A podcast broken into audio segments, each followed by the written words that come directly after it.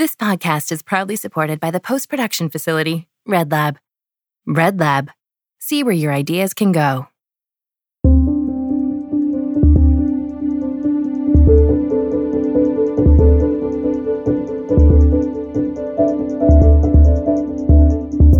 Welcome to Women on Screen Out Loud, giving a platform to women in the film industry who challenge, motivate, and inspire on all sides of the camera. We are your hosts, Lara Jean Korostecki and Jennifer Pogue. Jean Yoon is an exemplary figure for creativity, leadership, and change in the Canadian entertainment landscape. In her following essay, White Life, the character Sally brings us to the first meeting with her Caucasian boyfriend's family. As the story moves along, we find ourselves thrust into the perspective of a Canadian Korean next generation and experience how casual conversation can quickly turn into unjust racial profiling.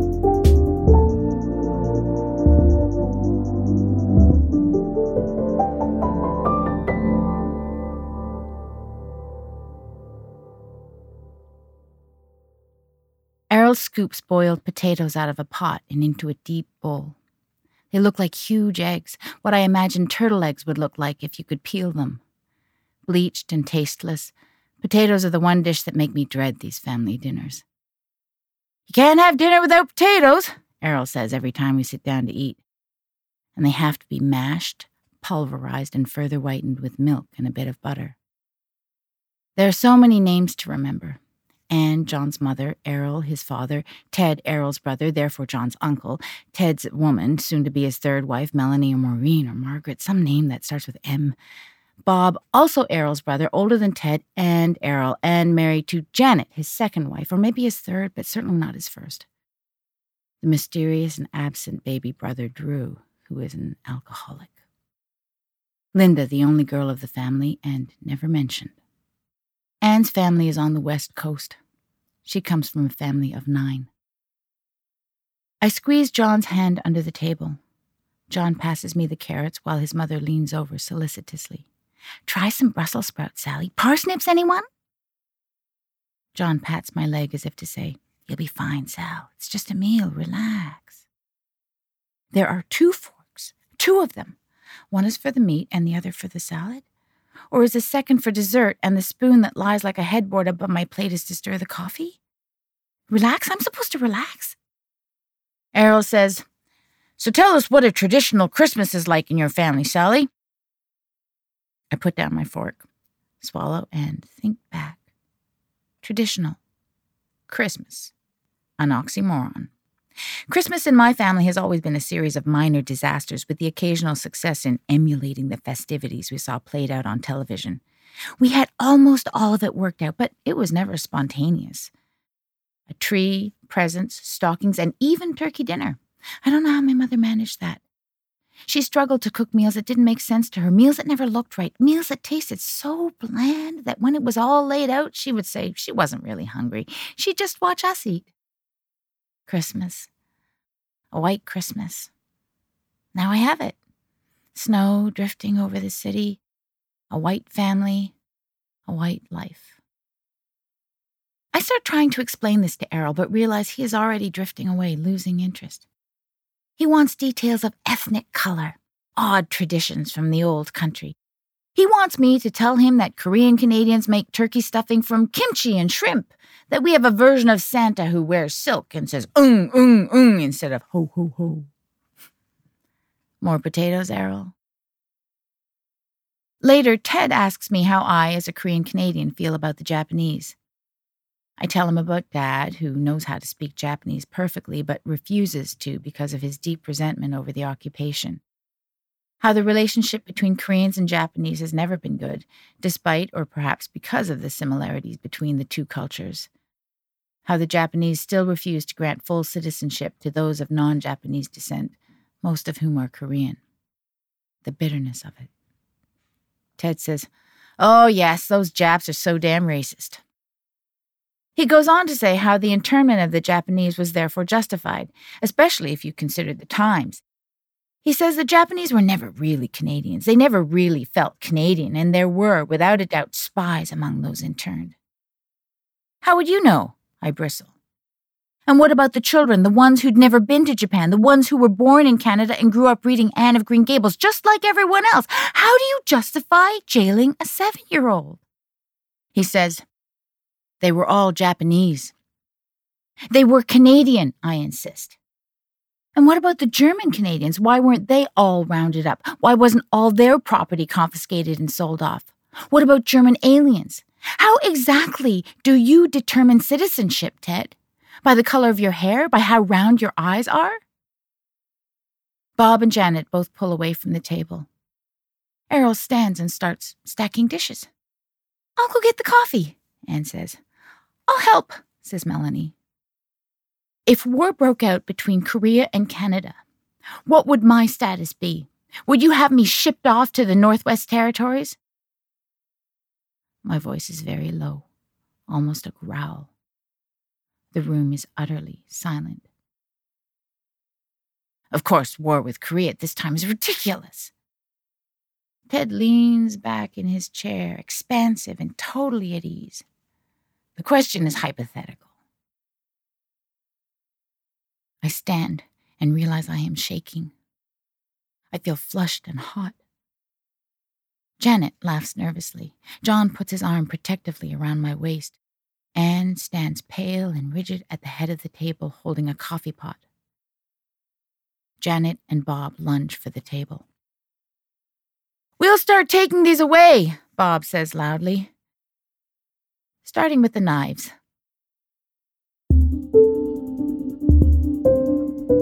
Writer actor Jean Yoon and Lara Jean will discuss Jean's passionate involvement in leadership within her career, the evolution of her iconic Kim's Convenience character, and more.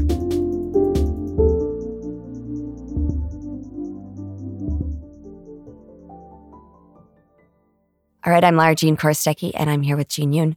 Jean, it is an honor to have you here today. Thank you so much for coming. Thank you for having me. It's really exciting to be here. Your essay, or I guess we could call it a short story, came into us, and Jen and I got so excited about having a wonderful, different flavor to this podcast series. Where did the inspiration for this story come from? Is it based on a true event? Yeah, uh, this I wrote. Well, this is from about uh, 20, 25 years ago, and this happened. The names have all been changed, but pretty much everything that's here happened, including the clearing of the table. That that line, I st- I mean, that's not the kind of line I can generate. That's the kind of line that you, as a writer, harvest. Right? Someone says, "We'll just start clearing everything away, starting with the knives." was, yeah, yeah, one of those family dinners that almost ends in um, a bar brawl kind of thing.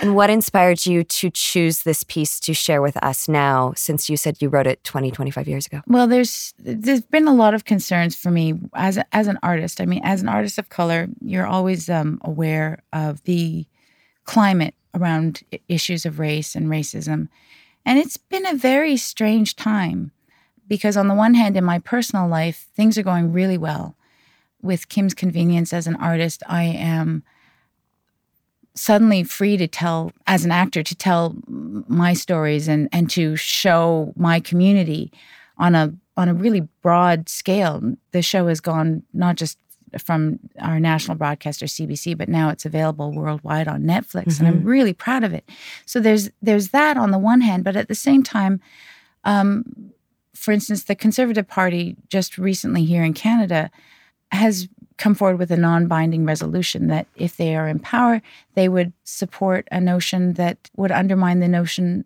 uh, the birthright notion of citizenship. So, mm-hmm. in other words, they're saying if they come to power that you would only have Canadian citizenship if you're born here if one of your parents is Canadian, which is horrific. Which is horrific. It, horrific. it, leads to the possibility of children being born stateless. It undermines the notion of Canadianness just of of being living here. Mm-hmm. And it makes people of color incredibly vulnerable and immigrants very vulnerable.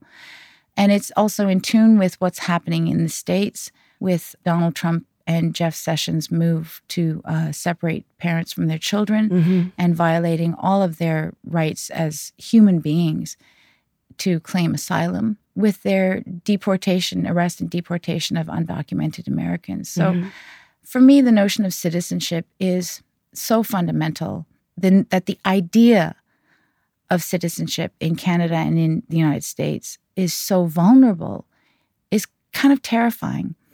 So, yeah, I wrote this piece uh, about 25 years ago. I was living in Alberta with my boyfriend, who I later married, and you know, lovely guy, but didn't work out. Mm. Great marriage, great wedding, terrible marriage.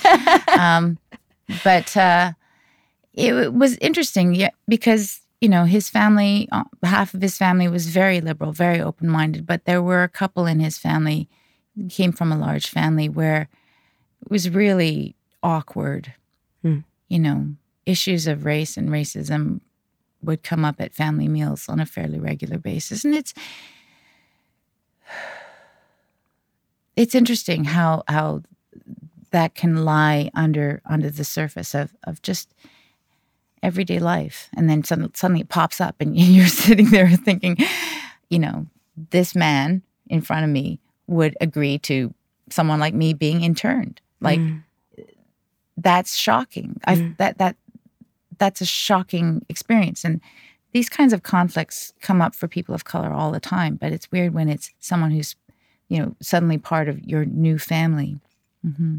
i read an interview recently or i guess it wasn't so recently but i read it recently where you were quoted as saying when I was calling about auditions, I got into the habit of announcing I'm Asian. If that's a problem, then let's not bother. That is so awesome and bold. Can you speak more to that experience? How did people react? And has it improved at all? Well, that was in the early 80s. So we're talking almost, well, that's a long time ago. and it was, um, yeah, that was in the early 80s when I was in college and I was uh, auditioning for a lot of, you know, student shows or non-union shows. It was basically the caliber of say your fringe or indie indie mm-hmm. productions. And um yeah, it would it was much easier and um I think much more empowering to to to announce it in advance because there was nothing worse than walking into the room and suddenly seeing everybody just their their interest and energy drop and you could just see them their minds like closing like a window going mm-hmm. so there would be a couple of different reactions. The most conclusive one was often um, just silence. Beat beat beat beat where they just were stunned and they couldn't the re- the answer that they couldn't say and they didn't know how to formulate was no don't please don't bother coming in right? Mm. And when when that silence went on long enough i'd be okay thank you very much. I won't be bothering you know i won't be bothering you and wasting my time. And i just hang up. And then um, but there were a couple of situations where people went no no of course. And i think because i challenged them at the front end when i came in they the response was quite different. So uh Mm-hmm. So being outspoken really assisted in some ways too. Well, it helped also to be anonymous, you know. but yeah, things are there's the the the, world is very different uh, now. There, there's really no comparison. Not just not just in terms of race and diversity, but also just in terms of what kind of theater community we have and what kind of film and TV community have, and, and how um, how our community has educated itself both in terms of diversity issues, but also in large part in terms of artist rights mm. and what we as artists expect in terms of how we conduct ourselves and how we expect to be treated. There's a a lot has changed in those in those decades. We're recording this shortly after Labor Day. You just mentioned artists' rights. I know you served on a lot of committees over the years, and including currently as an ACTRA Toronto councillor. And you're very passionately outspoken for fostering change, growth, and inclusion.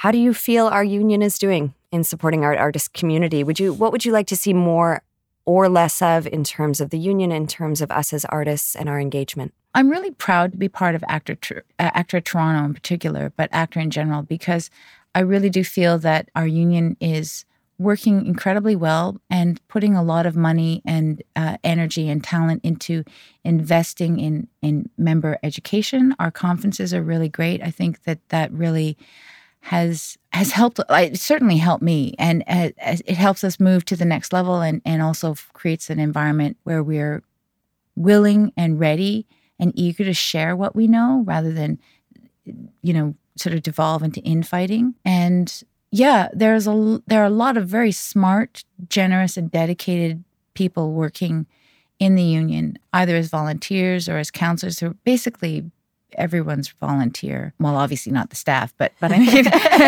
it's it's yeah, it's a really great organization. So the transition of I'm going to segue a bit into Kim's Convenience. You mentioned earlier how proud you are. It's a wonderful show. For those of you who haven't watched it, go see it. It's on Netflix the transition of this particular show from stage to screen, you've been with this story for a very long time, provided you with this opportunity to expand the character beyond the constructs of the play. I personally think, as an actress, this is an enviable opportunity. I, I started in theater myself, and I sometimes think and wonder about the life of my characters beyond their short lives within a play or even within a film. How has that journey been for you? Is it a blessing to be able to take her further? Or did you love kind of who she was within the construct of the original framework? Oh no, I, I where she's going now on TV is fantastic. Mm-hmm. it's great. It's great. I mean, in the play, Umma uh, is a very is a, is a minor, not minor character. Yeah, she's she's not there for. We don't see that much of her. Mm. She's in a place where she's really grieving for a lot of lost for a family that's been split apart and she's in a place of sort of quiet despair. so uh, where the where the TV show takes us is is before that, but also it shows us a younger Umma who's active and has her own life and her friends, and it's such a joy. It's, it's so much fun to play. It's uh, but very different from from the from the play. I know you get to show with Paul's character as well a lot of your private life gets to blossom on the TV show as well, which is so wonderful to see. Oh, it's so much fun. He's so much fun to work with. He's, he's such a pretty incredible man. He's a great guy. Yeah. yeah. Yeah. I saw also you recently retweeted a Twitter user at Paul Wang who wrote, I want to live in the world of Kim's convenience, where cultural diversity as the norm is so ingrained and accepted that it's become an afterthought, a part of the scenery, and not used as a device you need to build an episode or two around. How important do you feel it is to be recognized for your talents, regardless of your race? Or is it more important to you to embody the characters and stories that you know, or is the ideal world a mix of both? I don't understand the question. I'll ask again. okay. You want me to repeat it? I just don't see how the two are in conflict at all. I don't think that there's a conflict at all. So I'm like, it's the, yeah. Let me, how can I re ask this then? You're right they're not particularly, I mean, that's kind of what I'm looking for. They're not in conflict. They're not in conflict. What do I want to ask then instead of that? it, it's, what, what do you want to ask? What do I want to ask? I'm interested in knowing. Um, Naz came yesterday and she was talking about being recognized for her talents regardless of her race in a really strong way that being reduced to a label she found uh, uh, was very painful for her. So i guess i was wondering if if you've ever had a similar experience. Oh i see what you're asking. Yeah now. i see what you're asking.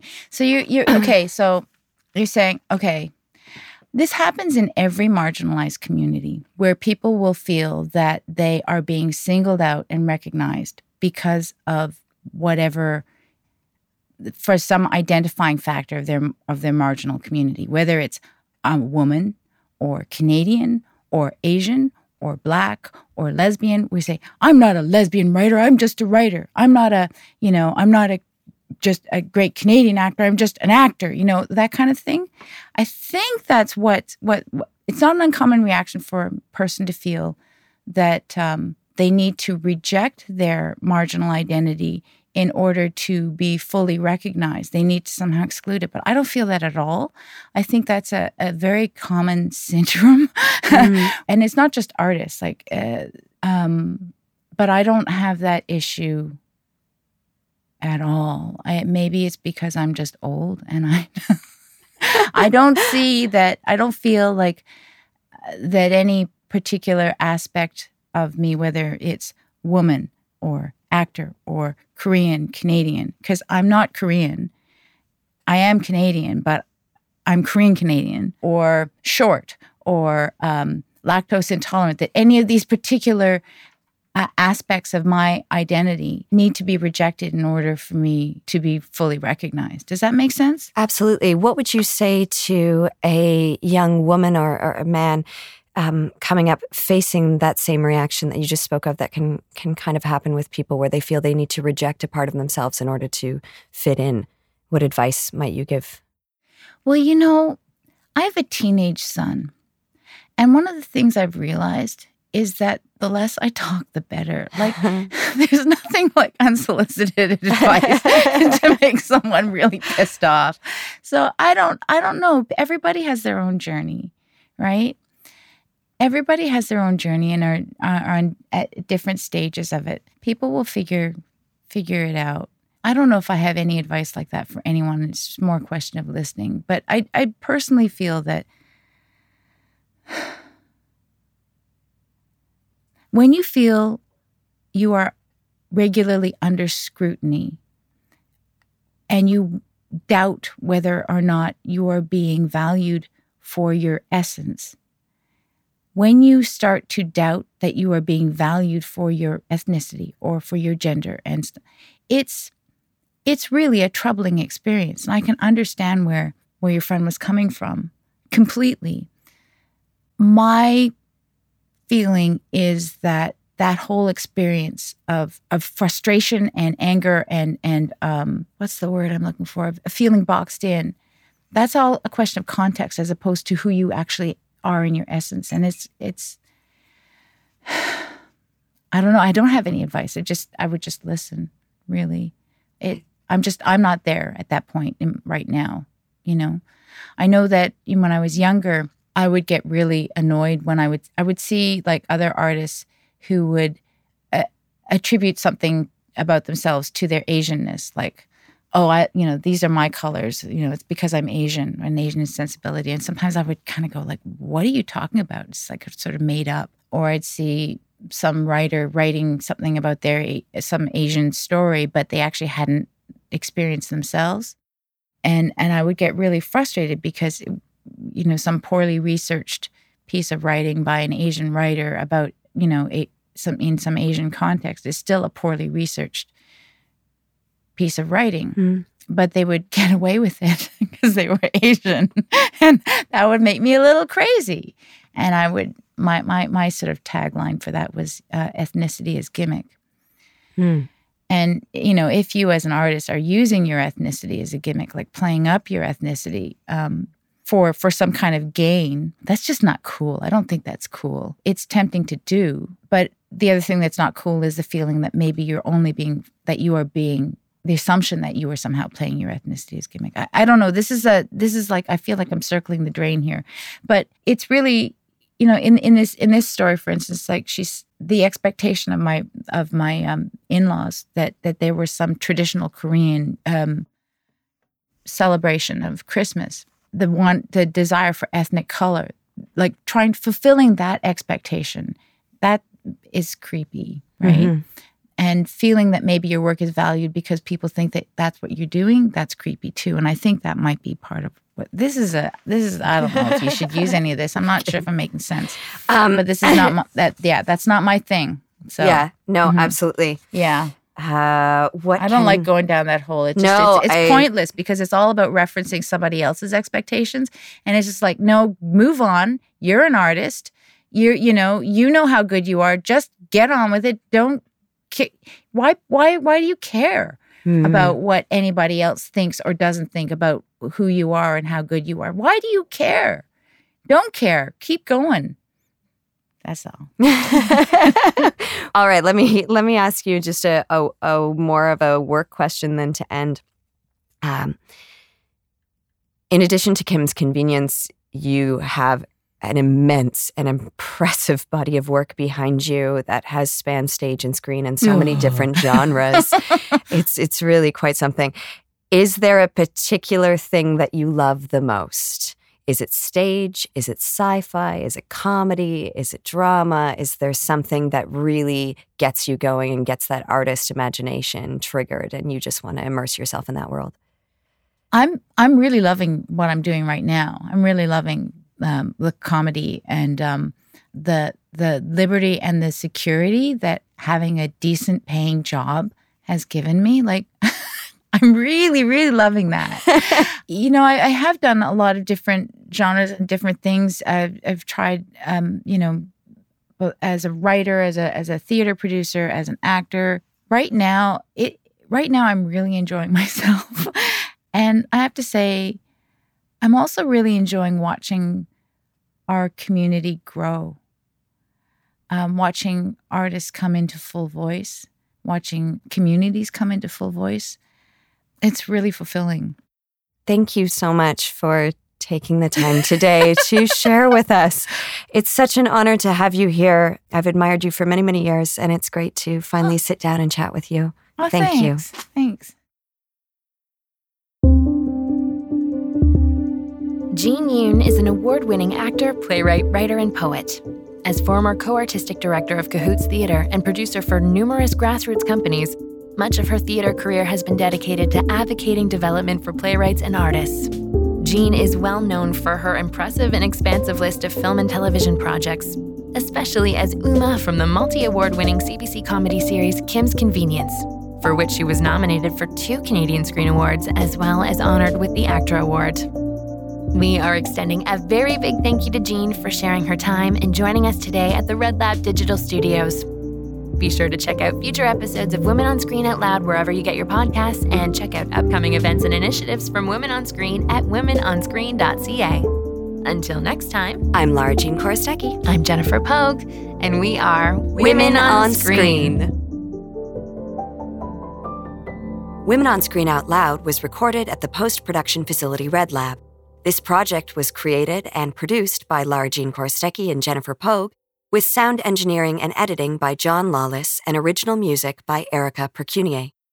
This podcast would not be possible without the support of Women on Screen founders Lauren McKinley, Farah Marani, and Kira Murphy. This has been a Women on Screen production.